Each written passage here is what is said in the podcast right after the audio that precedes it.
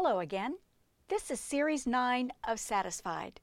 The Series 9 podcasts enhance the graceful living Bible study covering the essential truths for living a life of freedom and joy in Christ. I'm Melanie Newton, just an everyday kind of woman who loves the Lord and His Word.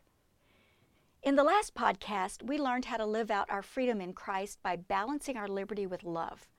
Today's podcast will cover Lesson 8 of the Graceful Living Bible Study. We will look at what it means to be filled with the Spirit in our daily lives. If you read through the book of Acts, you will see that the Holy Spirit's presence and transforming power is the dominating factor in the Christian's response to every situation in which they find themselves. At Pentecost, those gathered together for prayer received Spirit baptism. The Bible says that they were also filled with His Spirit and began praising God in languages they did not know. Others heard those words and were drawn to listen and find out what was going on. The Spirit filled a once cowardly Peter so that he preached a powerful sermon about Jesus Christ to a huge crowd of people. 3,000 of the listeners trusted in Christ and were saved that day. Then in the rest of Acts, we see evidence of the filling of the Spirit that gave people courage, boldness, joy, and lots of faith. People were being filled with the Spirit in such a way that just blew the minds of their fellow believers and the watching world. What is this filling of the Spirit? How does it differ from Spirit baptism? And how does it happen and to whom? Let's look at what the Bible teaches about the filling of the Spirit. Spirit baptism occurs once at salvation. On the day of Pentecost, every believer present received Spirit baptism, and every person who trusts in Christ since that day is Spirit baptized. At Spirit baptism, the Holy Spirit connects us with Christ so that He is with us and in us forever. Every Christian is permanently indwelled by the Holy Spirit and added to the body of Christ. You have all of Him, not part of Him. These actions are related to salvation, done once for all time through Spirit baptism. I covered this thoroughly in the podcast for the Radical Acts Bible Study, Lesson 2. After we are saved, the Holy Spirit, who is now living within us, empowers us to live the kind of life our God desires for us to live. He is God's empowering presence in our lives.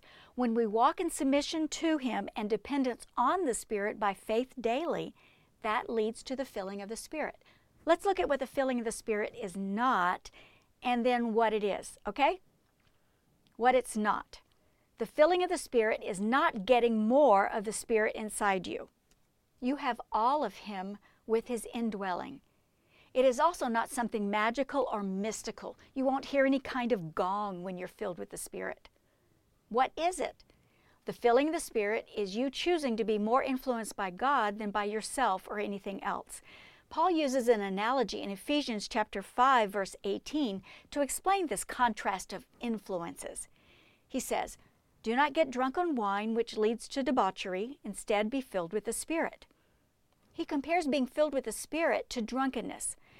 So, filling is a metaphor or picture of control that is internal. This is not talking about drinking a glass of wine. Paul took something from his culture, which, if done in excess, will take control over your behavior from the inside and produce recognizable, ungodly fruit. What things take control of you from the inside? We can look at alcohol or substance abuse and easily recognize those controls. But what about other things that take control of us and produce not so good fruit? You and I can become addicted to social media, shopping, and gambling. We can also become addicted to work, filled with an obsession to work, producing stress and neglect of family. So let's go back to Paul's analogy using the overindulgence of wine. Being filled with wine refers to excessive intake of alcohol, which fills your bloodstream and influences every area of your life as long as you consume it. Drunkenness results in ungodly behavior. That's the fruit. In the same way, when you trust and obey Jesus as His Word directs for you to do, the Holy Spirit will have more influence over every area of your life. Any Christian who allows the Spirit to influence and direct her thinking and behavior will experience His control as long as she yields her will to the Spirit. The results will be godly behavior. That's the fruit. We can be filled and controlled by fleshly desires, like what alcohol does, or we can be filled and controlled by the Spirit. Being filled with the Spirit is an ongoing choice and responsibility. It is expected of every Christian, it's not optional. Paul's use of wording is that we are to keep on being filled. We are to continually desire more and more of the Spirit's control in our lives.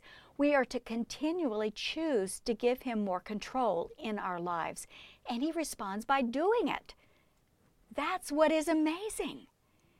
Being filled with the Spirit is a privilege for every child of God. We don't earn it. God still chooses to do this to us based upon our responses to Him. It is a fruit of our dependence upon Him and yielding to His control in our lives. When we choose to do anything that God wants us as believers to do, when we choose obedience and dependence, we are saying yes to allowing the Spirit to fill us with His powerful influence. And there will be recognizable fruit. We can be too full of other things, other desires, other goals, and other activities. I'll go back to my earlier question. What things have you allowed to have influence over you? Have you become addicted to social media scrolling and reading emails or texts immediately upon receiving them? Have you become obsessive about your work so that you can't get away from it but let it control your days and nights? God wants you to be full of Him, yielded to Him. When you yield to Him, He will fill you with His Spirit and help you learn how to let go of those other influencers. Yielding to Him is a daily choice. Just like choosing to trust in Christ in the first place is a choice, yielding to God after salvation is also a choice a daily choice. In Romans chapter 12, Paul wrote these words I appeal to you, brothers and sisters, by the mercies of God, to present your bodies as a living sacrifice, holy and acceptable to God, which is your spiritual worship. The Greek word translated as to present also means to yield. Just like a yield sign on the highway means to give the right of way to oncoming traffic, to yield to God means to give Him the right of way in your life. You yield to God at salvation, then continually yield to His Spirit's influence over your thoughts, attitudes, words, and deeds. You have to want it. It starts with your heart. Then you present your body as an act of worship. That's yielding your body to God for His control and purpose. Nobody can do that for you. Then Paul goes on to say in Romans chapter 12, verse 2 do not be conformed to this world, but be transformed by the renewal of your mind, that by testing you may discern what is the will of God, what is good and acceptable and perfect. Once you've yielded your body to God, then you yield your mind to God. You do that by yielding to the Word of God, the Bible. That's how your mind is renewed to distinguish what is not the will of God from that which is the will of God. We get our minds renewed by spending lots of time in Bible reading and studying its teachings and truths. You yield your mind to God as you desire to know His truth. That comes from the heart, too. As you yield your body to God and yield your mind to God, then you must also yield your will to the sovereignty of God and His will. That's hard. Yielding to the sovereignty of God may include submitting to one particular truth or command in the Word that you don't like. Yielding to the sovereignty of God may also include God bringing into your life situations or experiences that are not especially pleasant or desirable. We choose to learn from them and use them as opportunities for spiritual growth rather than fighting against God. The filling of the Spirit involves our yielding to God as God and yielding to His purposes and His truth. God fills what you open up to Him. Author Warren Wiersbe said this the baptism of the Spirit means that I belong to Christ's body. The filling of the Spirit means that my body belongs to Christ.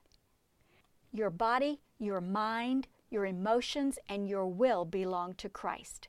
Yielding those to God leads to Spirit filling. The fruit of that yielding is a transformed life. When you choose daily to yield to the Spirit's influence instead of your own self dependence, the Holy Spirit fills you with Himself.